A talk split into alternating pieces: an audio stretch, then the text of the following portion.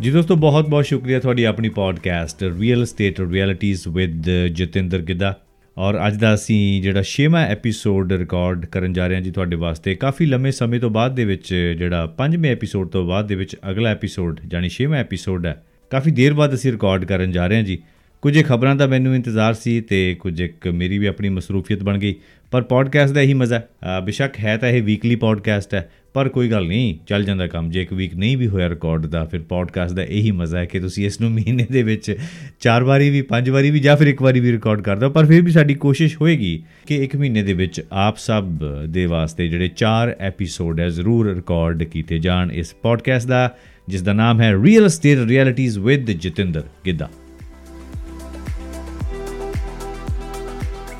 ਹਮ interest rate interest rate ਨੇ ਇੱਕ ਨਵੀਂ ਕਰਵਟ ਲਈ ਹੈ ਜੀ। ਪਿਛਲੇ ਜਿਹੜੀ ਹੈ ਮਹੀਨੇ ਆਪ ਸਭ ਨੂੰ ਪਤਾ ਹੈ ਕਿ ਕੁਆਟਰ ਪਰਸੈਂਟ ਜਿਹੜਾ ਇੰਟਰਸਟ ਰੇਟ ਵਧਿਆ ਜੀ, ਉਹਦੇ ਨਾਲ ਸਾਡੀਆਂ ਜਿਹੜੀਆਂ ਕਿਸ਼ਤਾਂ ਦੇ ਉੱਤੇ ਕੀ ਅਸਰ ਪਏਗਾ ਇਸ ਗੱਲ ਦੇ ਨਾਲ ਅਸੀਂ ਭਲੀ ਭਾਂਤ ਜਾਣੂਆ ਜੀ। ਕਿਸ਼ਤਾਂ ਜਿਹੜੀਆਂ ਵੱਧ ਗਈਆਂ ਨੇ, ਖਰਚਾ ਵੱਧ ਗਿਆ ਜੀ ਇਨਕਮ ਜਾਂ ਤਾਂ ਉੱਥੇ ਦੀ ਉੱਥੇ ਖੜੀ ਹੈ ਜਾਂ ਫਿਰ ਹੋਰ ਘਟ ਗਈ ਹੈ। ਪਰ ਹਜੇ ਇਹ ਤਲਵਾਰ ਜਿਹੜੀ ਹੈ ਬੰਦੇ ਦੇ ਸਿਰ ਤੋਂ, ਆਪਣੇ ਸਿਰ ਤੋਂ ਜਿਹੜੀ ਹਟੀ ਨਹੀਂ ਹੈ। ਹਜੇ ਵੀ ਐਕਸਪਰਟ ਇਹ ਕਹਿ ਰਹੇ ਨੇ ਕਿ ਬੇਸ਼ੱਕ ਜਿਹੜੀ ਇਨਫਲੇਸ਼ਨ ਦੇ ਰੇਟ ਆ ਥੋੜੇ ਜਿਹਾ ਬੈਟਰ ਆਏ ਨੇ, ਘਟ ਆਈ ਇਨਫਲੇਸ਼ਨ ਪਰ ਇੰਨਾ ਜ਼ਰੂਰ ਹੈ ਕਿ ਹਜੇ ਵੀ ਜਿਹੜੀ ਹੈ ਇੱਕ ਇੰਟਰਸਟ ਰੇਟ ਹਾਈਕ ਹੈ, ਜਿਹੜੀ ਹੈ ਪੋਸੀਬਲ ਜੁਲਾਈ ਦੇ ਵਿੱਚ ਜਿਹੜੀ ਹੈ ਹੋ ਸਕਦੀ ਹੈ ਜੀ, ਸੰਭਵ ਹੈ। ਸੋ ਇਸ ਗੱਲ ਵਾਸਤੇ ਆਪ ਸਭ ਨੂੰ ਤਿਆਰ ਰਹਿਣਾ, ਪਰ ਹਜੇ ਵੀ ਵੇਖਣਾ ਪਏਗਾ ਕਿ ਊਠ ਕਿਸ ਕਰਵਟ ਬੈਠਦਾ ਕਿਸ ਹਿਸਾਬ ਦੇ ਨਾਲ ਸਾਡੀ ਇਕਨੋਮੀ ਪਰਫਾਰਮ ਕਰਦੀ ਹੈ, ਇਸੇ ਗੱਲ ਤੇ ਫੈਸਲਾ ਲਿਆ ਜਾਣਾ ਕਿ ਇੰਟਰਸਟ ਰੇਟ ਵਧਾਇਆ ਜਾਵੇ ਜਾਂ ਫਿਰ ਨਾ ਵਧਾਇਆ ਜਾਵੇ, ਪਰ ਸਾਡੀਆਂ ਸਭ ਦੀਆਂ ਅੱਖਾਂ ਤੇ ਕੰਨ ਹੈ ਜਿਹੜੇ ਬੈਂਕ ਆਫ ਕੈਨੇਡਾ ਦੇ ਵੱਲ ਨੂੰ ਲੱਗੇ ਹੋਏ ਨੇ ਜੀ। ਦੇਖੋ, ਇਹ ਸਭ ਦੇ ਚਲਦਿਆਂ ਚਲਦਿਆਂ ਸਾਡੇ ਜਿਹੜੇ ਬਹੁਤ ਸਾਰੇ ਪ੍ਰਾਪਰਟੀ ਓਨਰਸ ਨੇ ਜਾਂ ਫਿਰ ਜਿਨ੍ਹਾਂ ਨੇ ਆਲਰੇਡੀ ਐਗਜ਼ਿਸਟਿੰਗ ਪ੍ਰਾਪਰਟੀਆਂ ਨੇ ਜੀਟੀਏ ਦੇ ਵਿੱਚ ਹੈ ਜੀ। ਜਿਨ੍ਹਾਂ ਨੇ ਪਹਿਲਾਂ ਮਾਰਗੇजेस ਲਈਆਂ ਸੀਗੀਆਂ 2 ਸਾਲ ਪਹਿਲਾਂ 3 ਸਾਲ ਪਹਿਲਾਂ 4 ਸਾਲ ਪਹਿਲਾਂ ਜਾਂ 5 ਸਾਲ ਪਹਿਲਾਂ, ਜੋ ਵੀ ਰੇਟ ਉਸ ਵੇਲੇ ਲੌਕ ਹੋਇਆ। ਹੁਣ ਜਦੋਂ ਰੀਨਿਊਅਲ ਦੇ ਉੱਤੇ ਬਿਲਕੁਲ ਖੜੀਆਂ ਹੋਈਆਂ ਨੇ, ਜਿਨ੍ਹਾਂ ਦੇ ਘਰ ਲੈਟਰਸ ਆ ਗਈਆਂ ਨੇ ਰੀਨਿਊਅਲ ਦੀਆਂ, ਤਾਂ ਹੁਣ ਉਹ ਨਵੇਂ ਇੰਟਰਸਟ ਰੇਟ ਦੇ ਹਿਸਾਬ ਦੇ ਨਾਲ ਆ ਰਹੀਆਂ ਨੇ। ਹੁਣ ਆਪ ਸਭ ਨੂੰ ਪਤਾ ਕਿ ਪਹਿਲਾਂ ਅਸੀਂ ਇੰਟਰਸਟ ਰੇਟ ਬਹੁਤ ਲੋ ਦਿੱਤਾ ਜੀ। ਕਈਆਂ ਦੀ 1.5% ਤੇ 2.5% ਤੇ 2% ਤੇ ਜਾਂ 3% ਤੇ ਜਿਹੜੀਆਂ ਲੌਕ ਕੀਤੀਆਂ ਹੋਈਆਂ ਸਨ। ਹੁਣ ਜਿਹੜਾ ਇੰਟਰਸਟ ਹੈ ਉਹ ਮਿਨੀਮਮ 5% ਆ। ਔਰ ਮੈਨੂੰ ਇਥੋਂ ਤੱਕ ਵੀ ਪਤਾ ਲੱਗਾ, ਸਾਡੇ ਇੱਕ ਦੋਸਤ ਨੇ ਸਕੋਸ਼ੀਆ ਬੈਂਕ ਦੇ ਨਾਲ ਉਹਨਾਂ ਦੇ ਇੱਕ ਕਲਾਇੰਟ ਨੂੰ ਜਿਹੜੀ ਹੈ 6% ਜਿਹੜਾ ਹੈ ਉਹਨਾਂ ਨੇ ਆਫਰ ਕੀਤਾ। ਸੋ ਮਿਲੀਅਨ ਡਾਲਰ ਦੀ ਮਾਰਗੇਜ ਹੋਵੇ ਤੇ 6% ਇੰਟਰਸਟ ਰੇਟ ਦੇ ਹਿਸਾਬ ਦੇ ਨਾਲ ਤੁਸੀਂ ਇਹ ਦੇਖ ਲਓ ਕਿ ਉਸ ਸ਼ਖਸ ਨੂੰ ਨੀਂਦ ਕਿਵੇਂ ਆਏਗੀ, ਜਦੋਂ ਐਡੀ ਵੱਡੀ ਕਿਸ਼ਤ ਹੈ ਜਿਹੜੀ ਆ ਹੁਣ ਅਗਲੇ ਮਹੀਨੇ ਜਿਹੜੀ ਹੈ ਜਾਏਗੀ ਬੈਂਕ ਦੇ ਵਿੱਚੋਂ। ਸੋ ਇਸ ਕਰਕੇ ਮੇਰੀ ਗੁਜ਼ਾਰਿਸ਼ ਹੈ, ਜਿਨ੍ਹਾਂ ਦੀਆਂ ਰੀਨਿਊਅਲਸ ਆਉਣ ਵਾਲੀਆਂ ਨੇ, ਤਾਂ ਆਪਣੀ ਲੈਂਡਿੰਗ ਇੰਸਟੀਟਿਊਸ਼ਨਸ ਨੂੰ, ਆਪਣੇ ਮਾਰਗੇਜ ਬ੍ਰੋਕਰ ਨੂੰ ਜਾਂ ਤੁਸੀਂ ਉਸ ਲੈਂਡਿੰਗ ਇੰਸਟੀਟਿਊਸ਼ਨ ਦੇ ਕੋਲ ਰਹਿਣਾ ਜਾਂ ਨਹੀਂ ਰਹਿਣਾ, ਜੋ ਵੀ ਤੁਹਾਡਾ ਫੈਸਲਾ ਹੈ ਇਹਦੇ ਬਾਰੇ ਸੋਚਣਾ ਹੁਣੇ ਸ਼ੁਰੂ ਕਰ ਦਿਓ।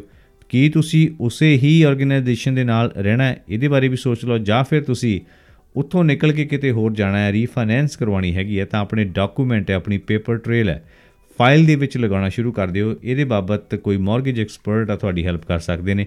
ਡੈਫੀਨਿਟਲੀ ਤੁਸੀਂ ਪਹਿਲਾਂ ਵੀ ਉਹਨਾਂ ਦੇ ਨਾਲ ਡੀਲ ਕਰਦੇ ਹੋਵੋਗੇ। ਸੋ ਉਹਨਾਂ ਨੂੰ ਤੁਸੀਂ ਕੰਟੈਕਟ ਕਰ ਲਓ। ਲਾਸਟ ਮਿੰਟ ਤੱਕ ਤੁਸੀਂ ਉਸ ਗੱਲ ਦਾ ਇੰਤਜ਼ਾਰ ਨਾ ਕਰੋ, ਜਦੋਂ ਵੀ ਤੁਹਾਡੀ ਰੀਨਿਊਅਲ ਆਉਂਦੀ ਹੈਗੀ ਹੈ ਜੀ। ਤੇ ਅੱਜ ਦੀ ਇਸ ਪੋਡਕਾਸਟ ਦੇ ਵਿੱਚ ਅਸੀਂ ਇਸ ਰੀਨਿਊਅਲ ਦੇ ਆਲੇ ਦੁਆਲੇ ਹੀ ਅਸੀਂ ਘਮਾਵਾਂਗੇ। ਇੱਕ ਵਰਡ ਹੈ, ਇੱਕ ਸ਼ਬਦ ਹੈ ਐਮਰਟਾਈਜੇਸ਼ਨ ਆਪ ਸਭ ਜਾਣਦੇ ਹੋ। ਜਦੋਂ ਵੀ ਮਾਰਗੇਜ ਅਸੀਂ ਲੈਨੇ ਆ ਤੇ ਸਾਨੂੰ ਮਾਰਗੇਜ ਦੇ ਨਾਲ ਐਮਰਟਾਈਜੇਸ਼ਨ ਸ਼ਬਦ ਮਿਲਦਾ ਹੈ ਜੀ ਗਿਫਟਡ ਸ਼ਬਦ ਹੈ ਜੀ। ਔਰ ਇਹਨਾਂ ਗਿਫਟਡ ਸ਼ਬਦ ਹੈ, ਜਿਹਦਾ ਮਤਲਬ ਇਹ ਹੈ ਕਿ ਉਹ ਸਮਾਂ ਆਪਣੇ ਕਰਜ਼ੇ ਦੀ ਪੂਰੇ ਦੇ ਪੂਰੀ ਅਦਾਇਗੀ ਤੁਸੀਂ ਕਰਦੇ ਹੋਗੇ, ਉਹ ਹੁੰਦਾ ਜੀ ਐਮਰਟਾਈਜੇਸ਼ਨ ਪੀਰੀਅਡ ਹੈ, ਜਿਹੜਾ ਕਿ ਕਾਮਨ 25 ਸਾਲ ਚੱਲਦਾ 30 ਸਾਲ ਵੀ ਅਸੀਂ ਸੁਣਿਆ ਹੋਵੇਗਾ ਤੇ ਪਰ ਬੈਂਕ ਹੁਣ ਕਿਉਂਕਿ ਸਾਨੂੰ ਪਤਾ ਹੈ ਕਿ ਇੰਟਰਸਟ ਰੇਟ ਵੱਧ ਗਿਆ। ਹੁਣ ਕੁਝ ਇੱਕ ਬੈਂਕ ਦੇ ਵੱਲੋਂ ਆਫਰਸ ਆ ਰਹੀਆਂ ਨੇ ਜ਼ਿਆਦਾ ਲੰਬਾ ਐਮਰਟਾਈਜੇਸ਼ਨ ਪੀਰੀਅਡ ਸੁਭਾਵ ਕੇ 30 ਸਾਲ 35 ਸਾਲ 40 ਸਾਲ 45 ਸਾਲ ਔਰ ਮੈਂ ਟੋਰਾਂਟੋ ਸਟਾਰ ਦੇ ਵਿੱਚ ਪੜ੍ਹਿਆ ਸੀ 60 60 ਸਾਲ ਤੱਕ ਵੀ ਆਫਰ ਆ ਸਕਦੀ ਹੈ ਜੀ। ਹੁਣ ਐਡਾ ਵੱਡਾ ਐਮਰਟਾਈਜੇਸ਼ਨ ਪੀਰੀਅਡ ਕੀ ਉਹਦਾ ਸਾਨੂੰ ਫਾਇਦਾ ਹੈ? ਕੀ ਲੌਂਗਰ ਰਨ ਦੇ ਵਿੱਚ ਉਹਦਾ ਅਸੀਂ ਬਹੁਤ ਜ਼ਿਆਦਾ ਨੁਕਸਾਨ ਉਠਾਵਾਂਗੇ? ਕੀ ਹੋਏਗਾ ਉਸ ਦੇ ਨਾਲ? ਐਮਰਟਾਈਜੇਸ਼ਨ ਪੀਰੀਅਡ ਹੈ 25 ਸਾਲ ਦਾ ਠੀਕ ਹੈ 30 ਸਾਲ ਦਾ ਠੀਕ ਹੈ ਜਾਂ ਫਿਰ ਲੌਂਗਰ ਇਹਦੇ ਬਾਰੇ ਅਸੀਂ ਗੱਲ ਕਰਾਂਗੇ। ਇਹਦੇ ਪ੍ਰੋਸ ਐਂਡ ਕੌਨਸ ਦਾ ਅਸੀਂ ਗੱਲਬਾਤ ਕਰਾਂਗੇ। ਕੁਝ ਖਬਰਾਂ ਵੀ ਛਪੀਆਂ ਨੇ ਟੋਰਾਂਟੋ ਸਟਾਰ ਦੇ ਵਿੱਚੋਂ ਲੈ ਕੇ ਤੇ ਐਮਰਟਾਈਜੇਸ਼ਨ ਪੀਰੀਅਡ ਕਿੰਨਾ ਕੁ ਠੀਕ ਹੈ, ਇਹਦੇ ਬਾਰੇ ਅਸੀਂ ਗੱਲਬਾਤ ਕਰਾਂਗੇ। ਸੋ ਜੁੜੇ ਰਹਿਣਾ ਇਸੇ ਤਰ੍ਹਾਂ ਤੁਹਾਡੀ ਆਪਣੀ podcast real estate realities with Jatinder Gidda ਦੇ ਨਾਲ।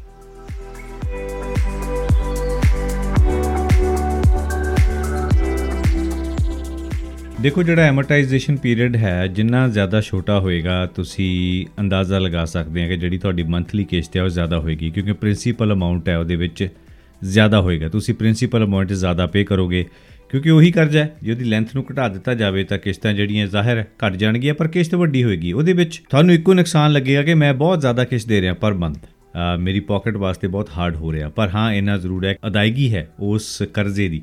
ਉਹ ਛੇਤੀ ਹੋ ਜਾਏਗੀ। 25 ਸਾਲ ਦੀ ਜੇ ਐਮਰਟਾਈਜੇਸ਼ਨ ਹੈ, ਜਿਹੜੀ ਕਿ ਅਸੀਂ ਆਮ ਮੰਨ ਕੇ ਚੱਲਦੇ ਹੈਗੇ ਹੁਣ ਜੇ 30 ਸਾਲ ਦੀ ਹੋਏਗੀ 35 ਸਾਲ ਦੀ ਹੋਏਗੀ, ਜੇ ਐਮਰਟਾਈਜੇਸ਼ਨ ਜਰਾ ਜ਼ਿਆਦਾ ਵੱਡੀ ਹੋਏਗੀ, ਉਹਦੇ ਵਿੱਚ ਤੁਹਾਡੀ ਮੰਥਲੀ ਕਿਸ਼ਤ ਹੈ ਜਿਹੜੀ ਉਹ ਡੈਫੀਨੇਟਲੀ ਛੋਟੀ ਹੋਏਗੀ। ਬੈਂਕ ਸਾਨੂੰ ਇਹ ਆਫਰ ਕਰੇਗਾ, ਦੇਖੋ ਭਾਈ ਜੇ ਤੁਹਾਡਾ ਮੰਥਲੀ ਕੈਸ਼ ਫਲੋ ਜਿਹੜਾ ਇਹਦੇ ਵਿੱਚ ਘੱਟ ਹੈ ਤਾਂ ਤੁਹਾਡੇ ਵਾਸਤੇ ਜਿਹੜੀ ਐਮਰਟਾਈਜੇਸ਼ਨ ਹੈ, ਅਸੀਂ ਇਹਨੂੰ ਲੈਂਥੀ ਕਰ ਦਿੰਨੇ ਆ ਵੱਡੀ ਕਰ ਦਿੰਨੇ ਆ ਤਾਂ ਕਿ ਜਿਹੜੀ ਤੁਹਾਡੀ ਇਹ ਮੰਥਲੀ ਕਿਸ਼ਤ ਹੈ, ਜਿਹੜੀ ਇਹ ਛੋਟੀ ਰਵੇ, ਉਹ ਬੜੀ ਲੀਰਿੰਗ ਸਾਨੂੰ ਲੱਗ ਸਕਦੀ ਹੈ।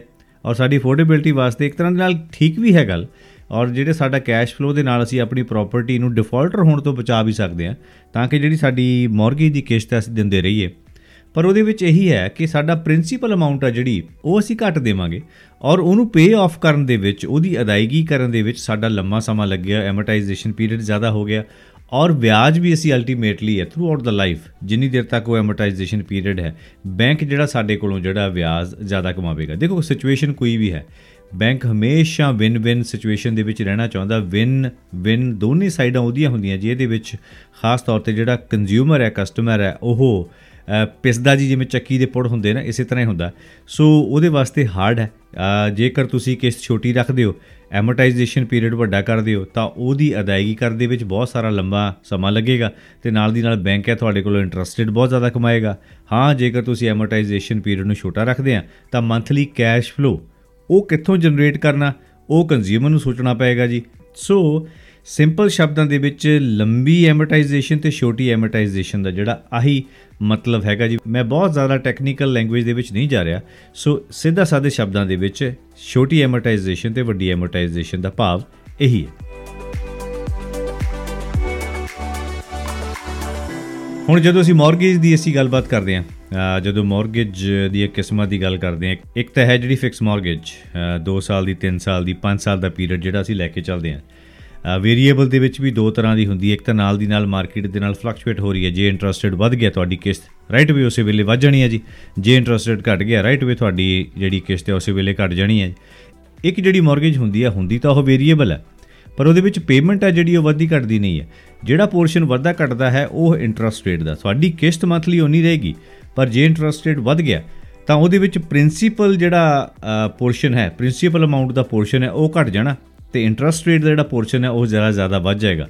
ਸੋ ਕਿਸ਼ਤ ਤੁਹਾਡੀ ਉਨੀ ਰਹੇਗੀ, ਸੋ ਪਰ ਉਹਦੇ ਵਿੱਚ ਇਹ ਹੈ ਕਿ ਤੁਹਾਡੀ ਪ੍ਰਿੰਸੀਪਲ ਅਮਾਉਂਟ ਹੈ ਜਿਹੜਾ ਉਹ ਪੇ ਆਫ ਘਟ ਹੋਏਗਾ। ਸੋ ਤੁਸੀਂ ਸਿਰਫ ਤੇ ਸਿਰਫ ਥੋੜਾ ਜਾਂ ਫਿਰ ਜ਼ਿਆਦਾ ਜਾਂ ਫਿਰ ਸਿਰਫ ਤੇ ਸਿਰਫ ਇੰਟਰਸਟ ਰੇਟ ਹੀ ਤੁਸੀਂ ਪੇ ਕਰੋਗੇ ਜੀ? ਸੋ ਇਸ ਤਰ੍ਹਾਂ ਜਿਹੜੀ ਹੈ ਫਲਕਚੁਏਟ ਜਿਹੜੀ ਹੈ ਹੁੰਦੀ ਹੈ ਜੀ। ਹੁਣ ਇਸ ਨੂੰ ਪੋਡਕਾਸਟ ਨੂੰ ਕਰਨ ਦਾ ਜਿਹੜਾ ਮੇਰਾ ਮਕਸਦ ਇਹੀ ਸੀਗਾ ਜੀ। ਮੈਂ ਚਾਹਾਂਗਾ ਤੁਸੀਂ ਟੋਰਾਂਟੋ ਸਟਾਰ ਤੇ ਜਾ ਕੇ ਵੀ ਇਸ ਆਰਟੀਕਲ ਨੂੰ ਵੀ ਪੜ੍ਹ ਸਕਦੇ ਹੋ, ਜਿਹਦੇ ਵਿੱਚ 60 70 90 ਇਅਰਸ ਤੱਕ ਦੀ ਐਮਰਟਾਈਜੇਸ਼ਨ ਦਾ ਵੀ ਜ਼ਿਕਰ ਕੀਤਾ ਹੋਇਆ। ਅਲਟੀਮੇਟਲੀ ਅਲਟੀਮੇਟਲੀ ਇਹਦੇ ਵਿੱਚ ਲੂਜ਼ ਕੌਣ ਕਰ ਰਿਹਾ ਜੀ? ਆਮ ਬੰਦਾ, ਆਮ ਕੰਜ਼ਿਊਮਰ ਪ੍ਰਾਪਰਟੀ ਓਨਰ ਕਿਉਂਕਿ ਉਹਨੇ ਪ੍ਰਾਪਰਟੀ ਨੂੰ ਡਿਫਾਲਟਰ ਹੋਣ ਤੋਂ ਬਚਾਉਣਾ, ਇਸ ਕਰਕੇ ਇਹੋ ਜੀ ਸਿਚੁਏਸ਼ਨ ਦੇ ਵਿੱਚ ਜਦੋਂ ਬੰਦੇ ਸਾਹਮਣੇ ਕੋਈ ਸਿਚੁਏਸ਼ਨ ਆਉਂਦੀ ਹੈ, ਤਾਂ ਜ਼ਾਹਰ ਹੈ ਕਿ ਅਸੀਂ ਜਿਹੜੀ ਲੌਂਗਰ ਐਮੋਰਟਾਈਜੇਸ਼ਨ ਤੇ ਅਸੀਂ ਸਾਈਨ ਕਰ ਦਿੰਨੇ ਆ ਕਿਉਂਕਿ ਜਿਹੜੀ ਪ੍ਰਾਪਰਟੀ ਅਸੀਂ ਬਣਾਈ ਹੈ, ਕੋਈ ਵੀ ਸ਼ਖਸ ਉਸ ਪ੍ਰਾਪਰਟੀ ਨੂੰ ਲੂਜ਼ ਨਹੀਂ ਕਰਨਾ ਚਾਹੁੰਦਾ ਹੁੰਦਾ। ਪਰ ਮੈਂ ਫੇਰ ਵੀ ਕਹਾਂਗਾ ਅਗੇਨ ਤੁਹਾਡੇ ਸਾਹਮਣੇ ਇਹ ਲੈਟਰਸ ਆਣੀਆਂ ਨੇ, ਇਹਨਾਂ ਨੂੰ ਵੇਖੋ, ਦੇਖੋ ਕਿ ਤੁਸੀਂ ਇਹਦੇ ਨਾਲੋਂ ਬੈਟਰ ਆਪਸ਼ਨ ਕਿਤੇ ਲੱਭ ਸਕਦੇ ਆ ਤਾਂ ਜ਼ਰੂਰ ਲੱਭੋ, ਕਿਉਂਕਿ ਮਾਰਗੇਜ ਰੀਨਿਊ ਕਰਾਣੀ ਬਹੁਤ ਆਸਾਨ ਹੈ। ਆਸਾਨ ਇਸ ਕਰਕੇ ਕਹਿ ਰਹੇ ਡਾਕੂਮੈਂਟੇਸ਼ਨ ਬਹੁਤ ਜ਼ਿਆਦਾ ਇਕੱਠੀ ਨਹੀਂ ਕਰਨੀ ਪੈਂਦੀ, ਪਰ ਜਦੋਂ ਰੀਫਾਈਨੈਂਸ ਕਰਾਣੀ ਹੈ, ਬਹੁਤ ਸਾਰੇ ਡਾਕੂਮੈਂਟ ਸਾਨੂੰ ਦੁਬਾਰਾ ਚਾਹੀਦੇ ਨੇ। ਉਹ ਦੁਬਾਰਾ ਸਾਰਾ ਕੁਝ ਇਨਕਮ ਵੈਰੀਫਿਕੇਸ਼ਨ ਕ੍ਰਾਈਟੇਰੀਆ ਪੂਰਾ ਕਰਨਾ ਪੈਂਦਾ। ਸੋ ਉਹਦੇ ਵਾਸਤੇ ਤਿਆਰ ਰਹੋ। ਕਿਤੇ ਨਾ ਹੋਵੇ ਅਸੀਂ ਲੌਂਗਰ ਐਮੋਰਟਾਈਜੇਸ਼ਨ ਦੇ ਵਿੱਚ ਅਸੀਂ ਸਾਈਨ ਕਰ ਦਈਏ ਤੇ ਵੱਡੀ ਦੇਰ ਤੱਕ ਅਸੀਂ ਫਸੇ ਰਹੀਏ। ਤੇ ਸਾਡਾ ਜਿਹੜਾ ਮਾਰਗੇਜ ਹੈ, ਸਾਡਾ ਜਿਹੜਾ ਕਰਜ਼ਾ ਹੈ ਪੇ ਆਫ ਨਾ ਹੋਵੇ ਤੇ ਕਿਸ਼ਤਾਂ ਦਿੰਦੇ ਰਹਿ ਜਾਈਏ ਜੀ। ਤੇ ਫਿਰ ਜਾਂ ਇਹ ਵੀ ਹੋ ਜਾਏ ਕਿ ਐਮੋਰਟਾਈਜੇਸ਼ਨ ਦਾ ਪੀਰੀਅਡ ਇਹਨਾਂ ਛੋਟਾ ਹੋਵੇ ਕਿ ਜਿਹੜਾ ਮੰਥਲੀ ਕੈਸ਼ ਫਲੋ ਆ, ਸੋ ਉਹ ਬਹੁਤ ਜ਼ਿਆਦਾ ਹਾਰਡ ਹੋ ਜਾ ਸਾਡੇ ਵਾਸਤੇ ਜਿਹੜਾ ਉਹਨੂੰ ਮੈਨੇਜ ਕਰਨਾ। ਸੋ ਇੱਕ ਹੈਲਦੀ ਐਮੋਰਟਾਈਜੇਸ਼ਨ ਬਹੁਤ ਜ਼ਿਆਦਾ ਇੰਪੋਰਟੈਂਟ ਹੈ।